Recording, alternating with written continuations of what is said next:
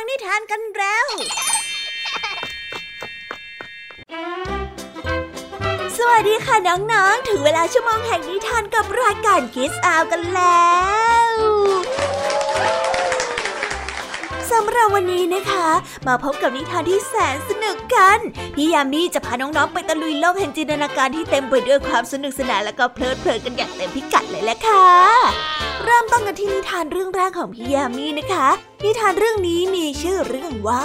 กระต่ายไม่มีหางจระเข้ไม่มีลิ้น นิทานเรื่องนี้เป็นตำนานเรื่องเล่าของสัตว์ทั้งสองสายพันธุ์ ที่มีต้นกำเนิดว่าทำไมกระต่ายจึงหางด้วน และทำไมจระเข้ที่ตัวใหญ่หน่าเกรงขามที่สุดในน่านน้ำถึงไม่มีลิ้น ไปหาคำตอบกันได้ในนิทานเรื่องนี้พร้อมๆกันเลยค่ะตามกันมาติดๆกับนิทานเรื่องที่สองของพี่ยามีนะคะ ยังเป็นตำนานเรื่องเล่าของสรรพสัตว์อีกเช่นเคยค่ะ แต่ในนิทานเรื่องนี้นะคะ เป็นเรื่องเล่าของงูเหลือม ที่ตัวใหญ่ยักษ์ ว่าทำไมงูเหลือมตัวใหญ่ขนาดนั้นถึงไม่มีพิษกันนะ ไปรับฟังและไปหาคำตอบกันได้ในนิทานที่มีชื่อเรื่องว่า งูเหลือมไม่มีพิษกันเลย และปิดท้ายด้วยนิทานเรื่องที่สามของพี่ยามีนิทานเรื่องนี้นะคะ มีชื่อเรื่องว่า เต่ามีกระดูกหุ้มเนื้อ เรื่องนี้เป็นเรื่องราวที่เล่าถึงความเป็นมาของกระดองเต่าค่ะ เพราะว่าเมื่อก่อนนี้ เต่าไม่มีกระดองเหมือนกับปัจจุบันนะคะน้องๆ เอา้า เรื่องนี้จะจริงหรือไม่จริงนะ และทำไมอยู่ๆ ถึงมีกระดองเกิดขึ้นมาได้ ไปติดตามรับฟังกันในนิทานเรื่องนี้พร้อมๆกันเลยค่ะ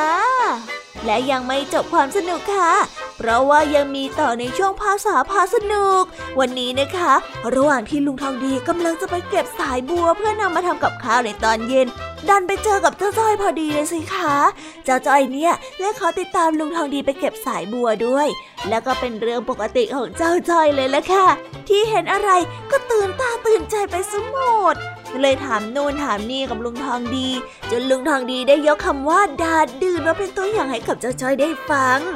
แต่เอ๊คำว่าดาดดื่นนี้ จะมีความหมายว่าอย่างไร ไปรับฟังเรื่องราวสุดป่วนของเจ้าจอยกับความหมายของคำคำนี้กันได้เลย ในช่วงภาษาพาสนุก ว้าว หลังจากที่ได้ฟังไฮไลท์นิทานกันไปแล้ว อยากจะไปรับฟังกันแล้วใช่ไหมล่ะ เอาละค่ะ ถ้าพร้อมแล้วไปรับฟังนิทานเรื่องแรกของเรา กับนิทานเรื่อง กระต่ายไม่มีหางจระเข้ไม่มีลิ้นกันเลย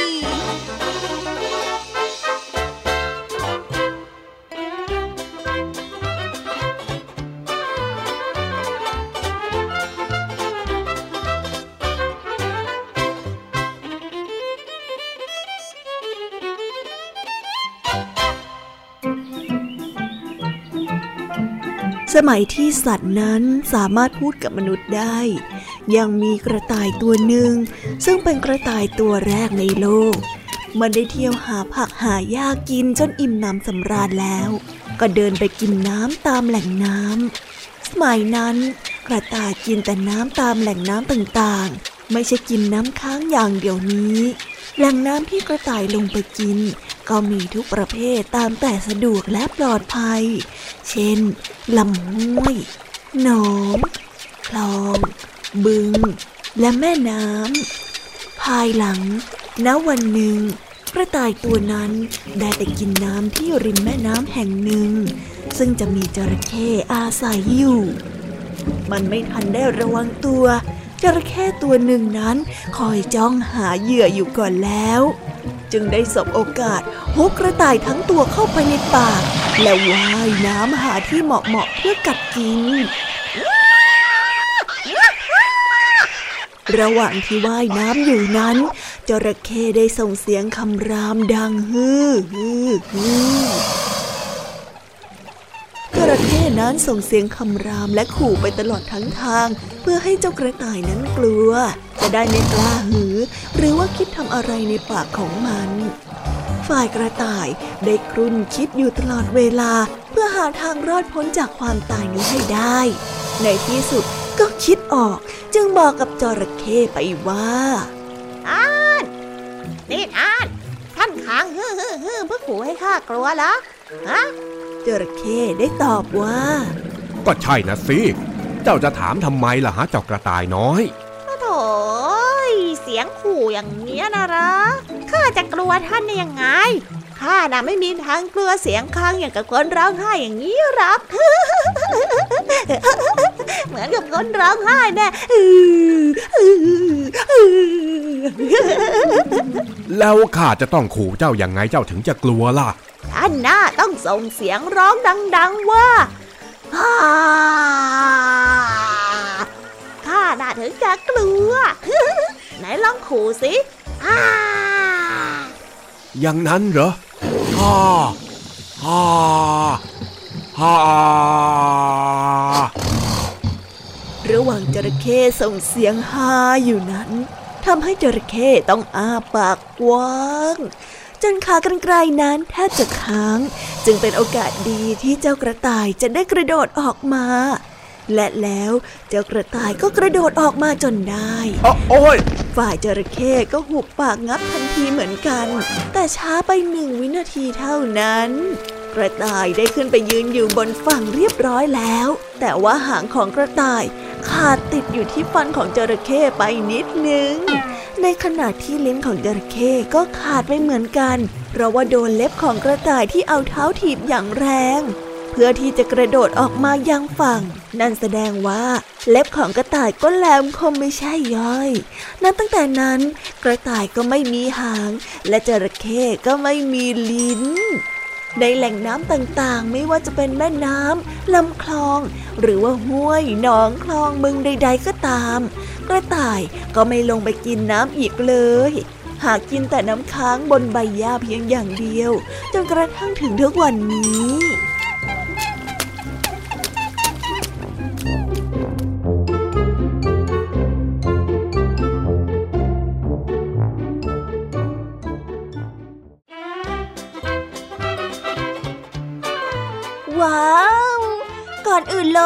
มีขอชื่นชมในไหวพริบการเอาตัวรอดของเจ้ากระต่ายนะ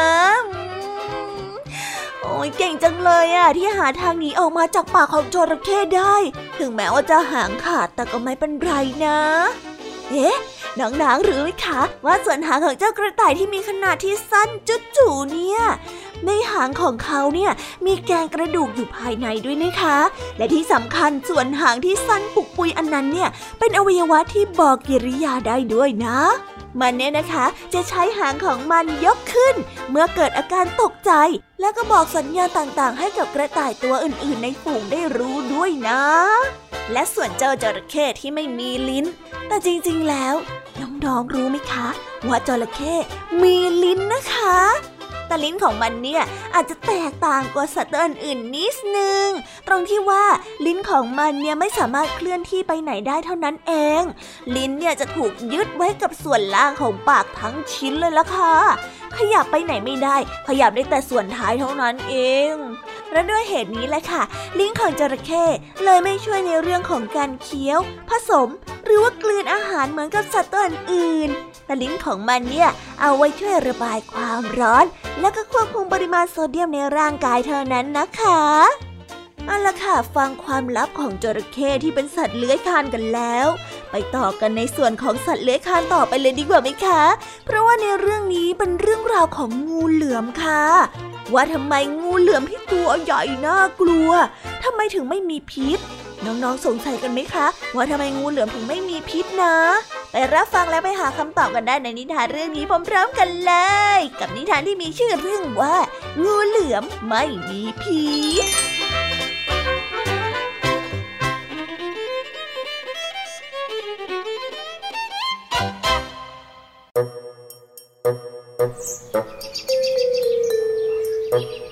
ก่อนกาละครั้งดึกดำบรรนั้น ยังมีงูชนิดหนึ่งตัวใหญ่เอามากๆ มีลักษณะเรียวยาว ลายสีน้ำตาลเหลือง ยาวถึง 9 เมตร ที่กลางหัวนั้นมีเส้นสีดำเรียกกันว่างูเหลือมแต่แรกเริ่มเดิมที งูเหลือมนั้นเป็นงูที่มีพิษมากมาย แถมร้ายกาจเหลือเกิน และได้ชอบเที่ยวรังแกสัตว์อื่น ๆ เพื่อพิสูจน์พิษของตนว่าจะได้ผลขนาดไหนอยู่บ่อยๆ อยู่มาวันหนึ่ง งูเหลือมได้เหลือไปเห็นรอยเท้าบนพื้นดิน จึงกัดแรงๆเข้าไปหลายที เพราะเข้าใจว่านั่นน่ะเป็นเท้าของคนพอกัดรอยเท้าเสร็จแล้วมันก็ได้ใช้กาเพื่อนของมัน เพื่อไปสืบดูว่ามีคนเสียชีวิตบ้างไหม เจ้ากาได้ไปสอบถามและดูอย่างละเอียดละออ ปรากฏว่า ไม่มีใครเสียชีวิตเลยสักคน งูเหลือมเสียใจมาก และกล่าวกับกาว่า เฮ้ย ไม่น่าเชื่อเลย ตัวเราเนี่ยมีพิษตั้งมากมาย กัดสัตว์อื่นตายมาตั้งเยอะแยะแล้ว แต่ทำไมพอกัดคนแล้วถึงไม่เป็นอะไรล่ะ เจ้ากาจึงได้ตอบไปว่า แต่มันเป็นไปแล้วนะ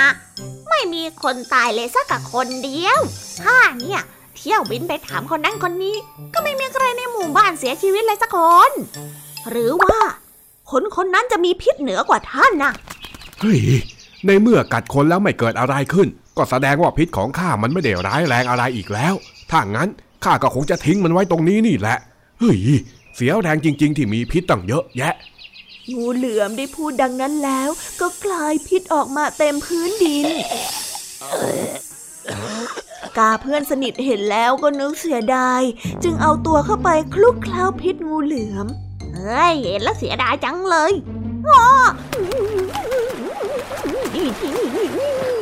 จึงเป็นผลทำให้ขนของกาสีดำทมินมาจนถึงทุกวันนี้ งูเห่า งูจงอาง ได้ชะเง้อดูเหตุการณ์นั้นมาตลอด จึงได้รีบเลื้อยไปดูดพิษกักเก็บมาไว้กับตนทำให้กลายเป็นงูที่มีพิษมากมายมาจนถึงทุกวันนี้ส่วนมดตนอยตัวน้อยที่สุด วิ่งมาล่าสุด ยืนต่อคิวเท้าเอว คอยดูพิษของงูเหลือม ระหว่างที่ยืนรอนั้น ก็เป็นเวลานานเหลือเกิน นานจนท้องของมดนั้นกิ่วเลยทีเดียว และมดตะนอยก็ได้ดูดพิษออกมานิดนึง มันจึงเป็นมดที่ต่อยเจ็บตั้งแต่นั้นมา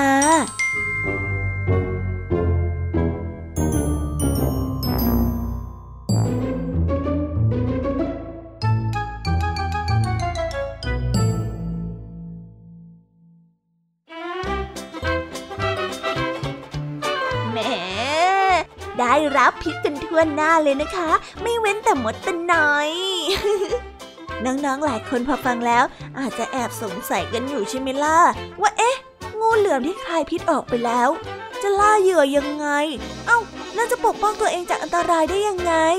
พี่ยามีบอกเลยนะคะ ถึงแม้ว่างูเหลือมจะไม่มีพิษหลงเหลืออยู่แล้ว แต่งูเหลือมเนี่ยมีปากที่มีขนาดใหญ่ และมีฟันที่แหลมคมเป็นอันมากเลยนะคะ ขากรรไกรของเขาเนี่ย ข็งแรงมาก สามารถถอดขากรรไกรแล้วก็สามารถกลืนเหยื่อที่มีขนาดใหญ่กว่าตัวเองได้ และนอกจากนี้นะ งูเหลือมเนี่ยยังจัดอยู่ในประเภทงูที่ยาวที่สุดในโลกด้วยนะคะ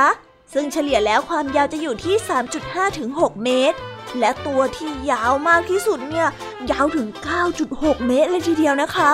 ว้าว ซึ่งยาวกว่ารถเมล์ที่น้องๆเห็นบนถนนอีกนะคะเนี่ย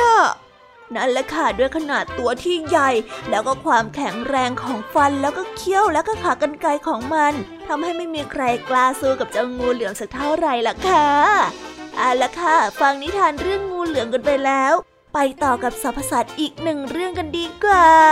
เพราะว่าในเรื่องนี้เป็นเรื่องราวของเต่าค่ะน้องๆว่าทำไมเต่านั้นจึงมีกระดองอยู่ที่หลัง นั่นสินะ พี่ยามีก็อดสงสัยไม่ได้ว่า เอ๊ะทำไมเต่าจึงมีกระดอง แล้วมีขึ้นได้ยังไงนะ ไปรับฟังกันในนิทานเรื่องนี้พร้อมๆกันเลยค่ะ กับนิทานที่มีชื่อเรื่องว่า เต่ามีกระดูกหุ้มเนื้อ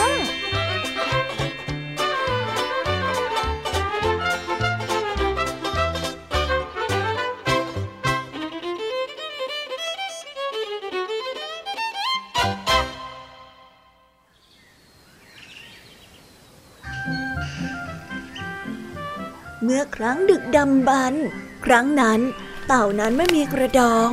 เต่านั้นมีกระดูกอย่างสัตว์ทั้งหลายทั่วไป คือมีกระดูกอยู่ข้างใน และมีเนื้อหนังหุ้มอยู่ข้างนอก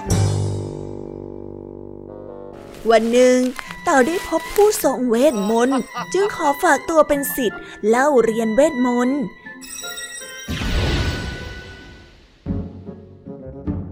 ต่อมา พระอาจารย์จะไปเที่ยวหาพระอินทร์ที่เป็นเทวดาอยู่บนสวรรค์เต่าจึงได้ขอติดตามไปด้วย อาจารย์ก็อนุญาตให้ไป โดยให้เต่า อาปากคาบชายจีวรเอาไว้ให้แน่น แล้วห้ามพูดอะไรออกมาเป็นอันขาด หาไม่ก็จะตกลงมาเสียชีวิตได้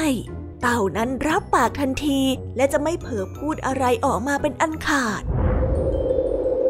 ระหว่างเหาะเหินอยู่กลางอากาศ ทั้งสองไม่อาจจะสนทนาอะไรกันแม้แต่น้อย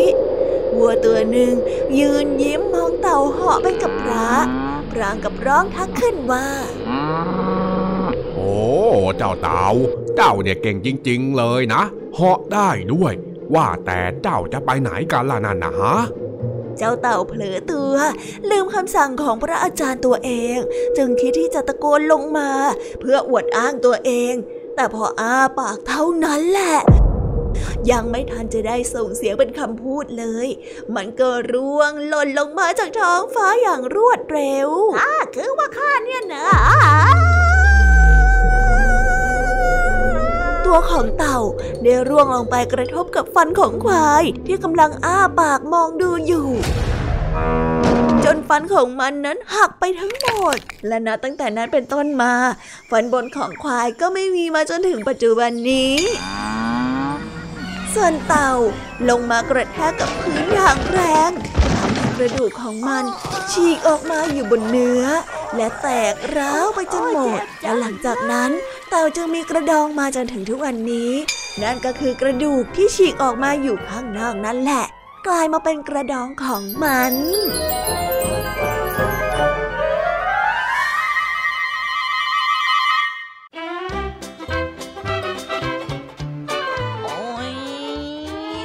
ารเจ้าเต่าจังเลย น่าจะเจ็บน่าดูนะคะเนี่ย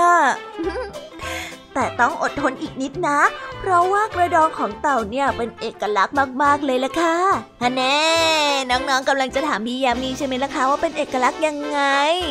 เพราะว่ากระดองของเต่าเนี่ยสามารถป้องกันภัยจากศัตรูหรือว่าสิ่งแวดล้อมที่เป็นอันตรายได้นะ และเป็นที่อยู่หรือว่าที่กำบังภัย เพื่อบดบังอวัยวะภายในของมันได้อีกด้วยอันแน่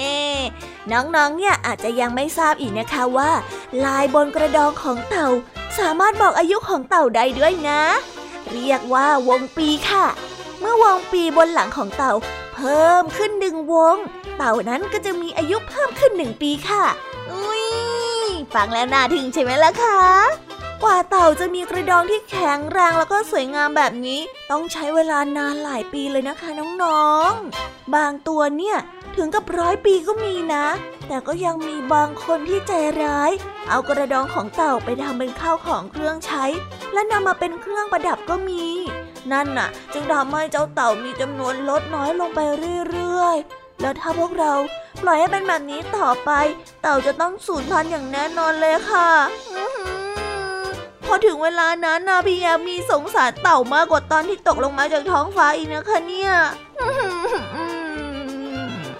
เอาละค่ะพี่ยามีก็ต้องบอกว่าหมดช่วงเวลาของพี่ยามีลงไปแล้ว ไปรับฟังนิทานช่วงสุดท้ายกับเจ้าจอยตัวแสบกันเลยดีกว่าพี่ยามีได้ข่าวมาว่า วันนี้เนี่ยเจ้าจ้อยตามลุงทองดีไปเก็บสายบัวด้วยแต่เอ๊อย่างเจ้าจ้อยเนี่ยจะช่วยเก็บสายบัว หรือว่าจะช่วยป่วนให้ลุงทองดีไม่ได้เก็บสายบัวกันแน่นะไปรับฟังกันเลยค่ะในช่วงภาษาพาสนุก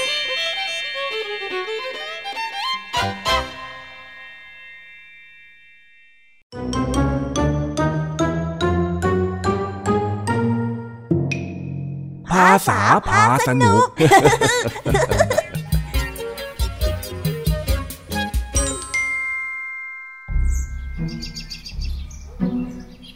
วันนี้ลุงทองดีพายเรือไปเก็บสายบัวมาทำกับข้าว เจ้าจอยที่เดินผ่านมาเห็น ก็อ้อนขอติดสอยห้อยตามไปด้วย มาแบบนี้แล้ว มีหรือลุงทองดีจะปฏิเสธได้ ทั้งคู่จึงได้ล่องเรือออกไปตามลำคลอง แต่มีเจ้าจ้อยไปด้วยแบบนี้ มีหรือคะที่จะผ่านไปแบบง่ายๆ ไปเอาใจช่วยลุงทองดีพร้อมกันได้เลยค่ะ ว้าว น้ำใสไหลเย็นเห็นตัวปลาแหวกว่ายไปมาอยู่ไวไวนี่นี่นี่ไอ้จ้อย เองนั่งให้มันนิ่งๆหน่อยสิ โยกไปโยกมาแบบนี้เนี่ย เดี๋ยวก็ได้ร่วงน้ำกันทั้งคู่หรอก เอ้าก็จ อยตื่นเต้นนี่นานานๆทีเรื่องน้องดีจะพาจอยออกมาพลายเรือเล่นแบบนี้อะ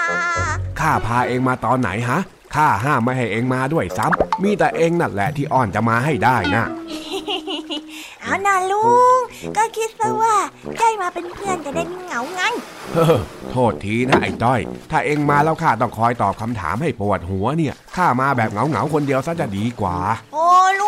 งอะ ลูกพูดเขาสิ ว่าแต่นี่ลุงก็พายเรือมานานแล้วนะเนี่ย ลุงจะพายไปไหนกันแน่ นั่นไง พูดยังไม่ทันจะขาดคำถามอีกแล้วเนี่ย เอ้าก็จอยสงสัยนี่ลุง ลุงบอกว่าจะมาเก็บสายบัว แต่นี่ก็พายมาครึ่งทางแล้ว ลุงยังไม่หยุดเลยนะเนี่ยก็มันไม่มีกอบัวละสิ ข้ามองมาตลอดทางแล้วก็ยังไม่เห็นเหมือนกันเลยเนี่ย อ้าว แล้วอย่างนี้ลุงจะได้กินแกงสายบัวไหมล่ะเนี่ย เฮ้ย ออกพายมาขนาดนี้แล้วก็ต้องได้กินสิ จะปล่อยให้เสียเที่ยวได้อย่างไงกันเล่า เฮ้ว่าแต่ทำไมสมัยนี้เนี่ย ต้นบัวมันถึงได้หายากหาเย็นแบบนี้กันนะทำไมเหรอจ๊ะลุง เมื่อก่อนมันมีเยอะเหรอ โอ้ยไอ้จอยเอ้ยอย่าให้พูดเลย ถ้าเป็นสมัยก่อนเนี่ยนะ มีให้ดาดดื่นเต็มไปหมด ฮะฮะฮะฮะอะไรนะลุง ดาด ดาดดื่นที่เขียนว่า ดอเด็กสระอาสอฤาษีดอเด็กสระอือไม่เอกนอหนู มันเป็นคำอาการนามที่มีความหมายว่าเกลื่อนกลาดมากมาย หรือว่าเต็มไปหมดยังไงล่ะอ๋อยายก็งงหมดนึกว่ากระดาษอะไรซะอีก โอ้ยคำนั้นมันคนละความหมายกันแล้ว แล้วทำไมเมื่อก่อนมีดาดดื่น แต่เดี๋ยวนี้มันมีน้อยละจ๊ะลุง เออ อันนี้ข้าก็ไม่รู้เหมือนกันแฮะ สภาพแวดล้อมมันก็คงจะเปลี่ยนไปละมั้ง เอ็งไม่ได้ดูข่าวเหรอที่เขาบอกว่ามีภาวะโลกร้อนน่ะ เคยดูจ้ะ เคยเรียนมาด้วย แต่ไม่คิดมาก่อนว่าโลกร้อนมันจะเกี่ยวอะไรกับแกงสายบัวด้วยนี่นา โอ้ย มันก็เกี่ยวกันหมดแหละเจ้าจ้อยเอ้ย จะทำอะไรเนี่ยมันก็มีผลต่อสภาพแวดล้อมทั้งนั้น เขาถึงรณรงค์กันเปล่าๆให้ดูแลสิ่งแวดล้อมยังไงเล่า ลุงคงไม่ได้กินแกงสายบัวซะแล้วล่ะ มองยังไง ยังไงก็ไม่เจอต้นบัวเลยอะ เออ ไม่มีก็ช่างมันสินู่นนู่นนู่นเอ็งดูนู่นเห็นไหมน่ะสีเขียวๆที่ลอยอยู่ตรงนั้นน่ะฮะไหนอะอ๋อตรงนั้นน่ะเหรอลุง ใช่แล้วถึงจะไม่ได้สายบัวนะ แต่เดี๋ยวเดี๋ยวเอ็งดูผักกระเฉดกอนั้นอยังน้อยๆข้าก็ไม่เสียเที่ยวแล้วล่ะเฮ้ยโชคดีจริง ๆ ด้วยลุงดูสิผักกระ เฉดดาดดืนเลย หัวไวจริง ๆ เอ็งเนี่ย ไปไปไปลงมือเก็บผักกระเฉดกัน เดี๋ยวข้าจะเอาไปทำผักกระเฉดผัดไฟแดงให้กินอุ้ยชื่อน่าสนใจใจกินด้วยได้ไหมจ๊ะลุงแล้วเอ็งจะกินเยอะไหมเล่า ต้องเยอะสิลุงทองดีลงมือทำกับข้าวเองทั้งทีแบบนี้ก็ต้องกินให้คุ้มงั้นเอ็งก็เก็บไปเยอะ ๆ เลย เพราะว่าข้าเดี๋ยวก็จะกินเยอะเหมือนกัน ไปไปไปอืมเก็บผักกระ เฉดผักกะเฉดดาดดืนดาดดืนดาดดืนดาดดืนดาดดืนโถเจ้าจ้อย เอ็งมัวร้องเพลงแบบนี้เนี่ยเดี๋ยวมันก็ค่ำกันพอดีหรอกจ้าปักกะเฉดดาดดืนดาดดืนดาดดืนดาดดืน